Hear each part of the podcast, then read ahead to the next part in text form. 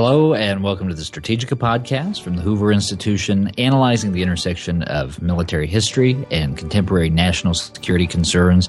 You can find us online at hoover.org forward slash publications forward slash Strategika.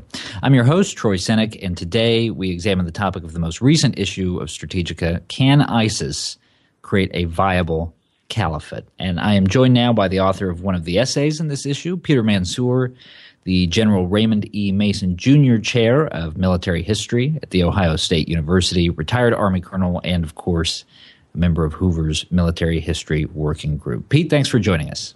Oh, it's my pleasure. Thanks for having me on.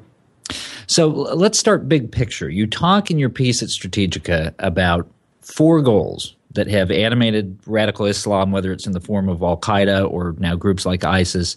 And you define those goals as one, chase the U.S. out of the Muslim world, Two, co opt the states in that part of the world.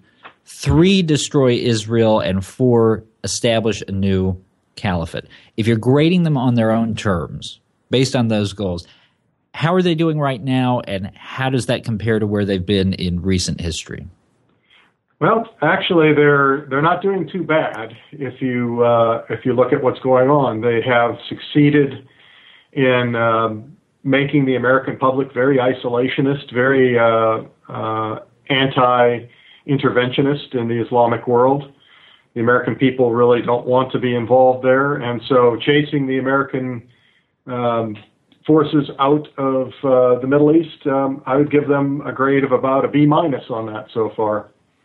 Um, the uh, the second goal of co-opting or destroying uh, local governments um, you know, they probably get about a, a B plus, A minus right now. They've uh, upset uh, both Iraq and Syria. They've established a proto state uh, spanning the Iraqi Syrian border, and uh, they're succeeding in sta- destabilizing a lot of the uh, regional governments. Uh, m- much of this is serendipity. It's not necessarily anything ISIS did, but they're taking advantage of it. Uh, on Destroy Israel, they get they get a F, um, but it's really a grade of incomplete as they haven't really right. taken that on yet. Uh, and then the the final one, Establish a Caliphate.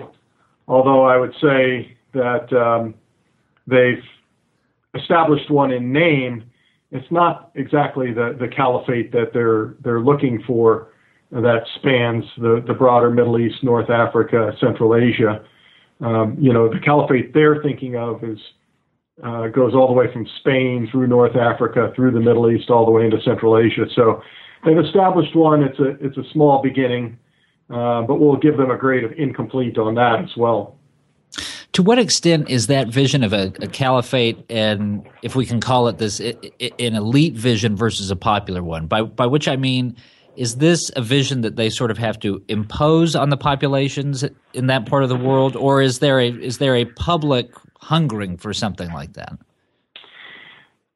You know, it's one that uh, they're going to impose, uh, but once they once they bring out that idea, a lot of people it resonates with a lot of uh, people in that part of the world who look on sort of the golden age of Islam uh, in the eighth, ninth, tenth centuries as as something they can aspire to, and it's really a misreading of what made that era great. Uh, if you look at the caliphates of, of that period, they were um, much more open, for instance, to other religions and to learning than than the current groups of uh, of uh, jihadists and Islamists.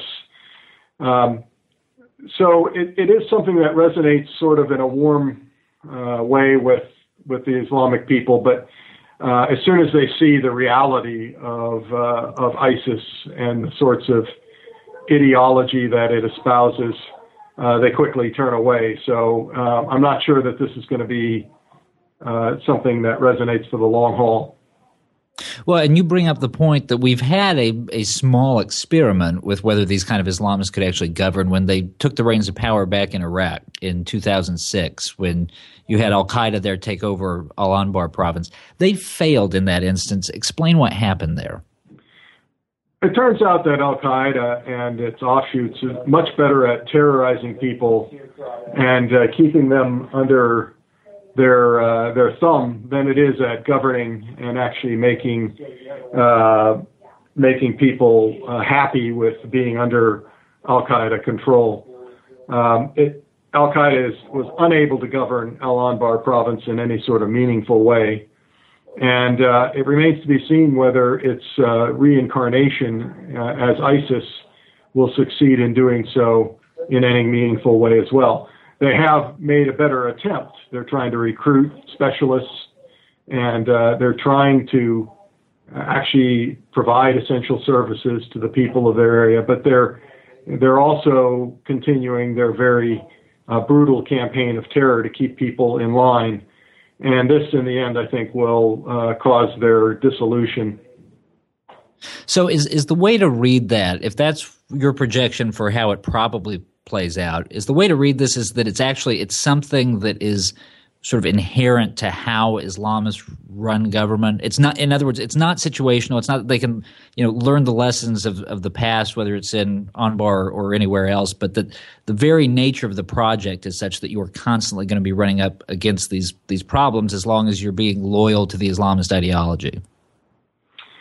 Um, I, I think the problem is that they have a fundamental disconnect between their ideology and what it takes to run a modern nation state. Right. Um, and th- so they they can attempt to put a veneer of modernity to uh, this very brutal ideology that they espouse, but it can never su- supplant it. And in the end, uh, they'll find that uh, that the two are incompatible visions of of how states work and it will be, uh, I think, their undoing in the end. What would it take for a group like ISIS to, we hear this phrase, to govern effectively, and by which I mean to win enough popular support to be stable? Is that is that just a matter of making the trains run on time? I mean, if they could make up for these past mistakes as far as not delivering public services, would that be adequate? Can you get away with some of the brutality that Sharia law involves if, if you're doing that? Or does it actually require a, a tempering of that that violent side? Well, ISIS is so violent that uh, provided they have enough uh, jihadists under their command, they could maintain control of uh, an area for quite some time, uh, regardless of whether they uh, provide essential services or not, right. um, because they just keep people so terrorized that they're afraid to rise up. Um, you know, the question is how long in in Anbar, it wasn't very long. I mean, less than a year or two years, and the tribes of Al Anbar had had enough. And so, if they provide essential services and uh, govern effectively, it will lengthen that period of time out into the future. But in the end, their their brutal ways will still be their undoing if the local people uh, decide they've had enough of of uh, of the kind of abuse that they suffer. The question is will there be anyone uh, who can help the local people rise up against ISIS? In Iraq in 2006, 2007, 2008, U.S. forces, and to a lesser extent Iraqi forces, filled that role. Uh, but given uh, President Obama's um, unwillingness to intervene on the ground, it remains to be seen whether there will be anyone that can help the locals rise up against ISIS in order to overthrow it. So let's put you in that context. If, if, you're sitting with the president's National Security Council, you've just presented to them the same case that you've laid out for our listeners here. What should be the policy implications of that analysis? What, what are the action items we need to walk away with as far as how we deal with ISIS based on your reading of the situation? So a strategy is broken up into ends, ways, and means, and I view ISIS as a, a threat to the United States and the Western world. It will destabilize the Middle East, put energy resources at risk, put many of our allies, Turkey, Saudi Arabia, and Jordan at risk, and Iraq as well. Uh, and it will eventually inject terror back into Europe and the United States. Uh, given that, if I were advising the president, I, I would say that our goal should be to destroy ISIS, not defeat, not contain, not degrade, but to destroy it.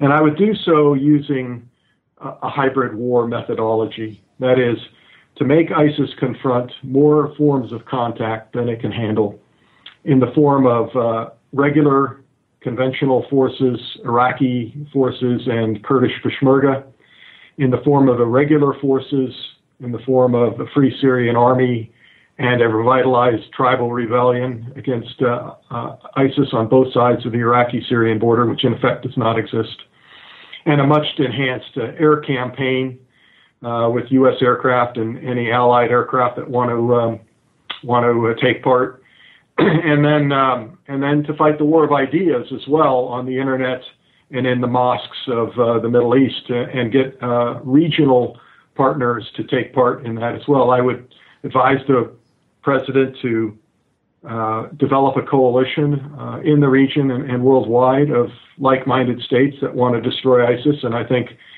uh, Turkey and Jordan could provide basing opportunities for U.S. aircraft and special forces. Saudi Arabia could bankroll the operation.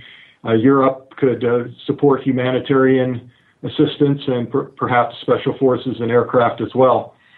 And then in terms of the means, I would argue for a, a much enhanced uh, air component. I would use special forces, Green Berets, to advise, train, and assist uh, all of the forces I laid out, including tribal elements and the Free Syrian Army. And, um, and I would have a much enhanced equipping effort. And then uh, I would apply many, many more uh, intelligence resources to the region to provide targeting data and to let us know what's happening on the other side of the Iraqi-Syrian border. So this would be in all about 10 to 15,000 U.S. forces, uh, most of them uh, special forces, uh, advisors, and trainers, uh, a, a, large air component. Um, and it would take a, a, matter of years, probably, given how entrenched ISIS is in the region, to root them out and to destroy them. But I think it can be done. So, final question I'll put to you then. If that's the case as it should play out, let's talk about it as it as it likely will play out, in your estimation anyway. Looking at the situation the way it is now, both on the ground there in the Middle East and with the political response here in the West, in the short term, maybe the the midterm, what do you think is the, the best and worst case scenario for how this plays out? Well, the most likely case, this is a president who doesn't like to use the military instrument of power and is very reluctant to do so. I think he'll apply uh, some air power in order to, to degrade ISIS, but I think his strategy will, will be one of containment to assist Iraqi forces and Kurdish forces in um, in fighting uh, ISIS, but not to do much in Syria at all um, he'll view the Syrian side of the conflict as somehow mission impossible. Um, the worst case is uh, that ISIS can consolidates its hold on the area uh, under its control and then destabilizes uh, the remainder of Iraq, and you end up with a uh, a 30 years war, a religious conflict between Sunni and Shia in the heart of Mesopotamia. Uh, the best case is that the strategy succeeds in, in uh, degrading ISIS and uh, perhaps rolling it back in parts of Iraq, but uh, ends up being a one where ISIS is contained but still exists, and this problem is then handed off to the next president. All right. Our guest has been Peter Mansoor, the General Raymond E. Mason Jr. Chair of Military History at The Ohio State University. You can read his piece and those by other members of Hoover's Military History Working Group by visiting Strategika at hoover.org forward slash publications forward slash Strategika. That's S T R A T E G I K A. Pete, thanks for being with us. Thank you. For the Hoover Institution, I'm Troy Senik. Thanks for listening.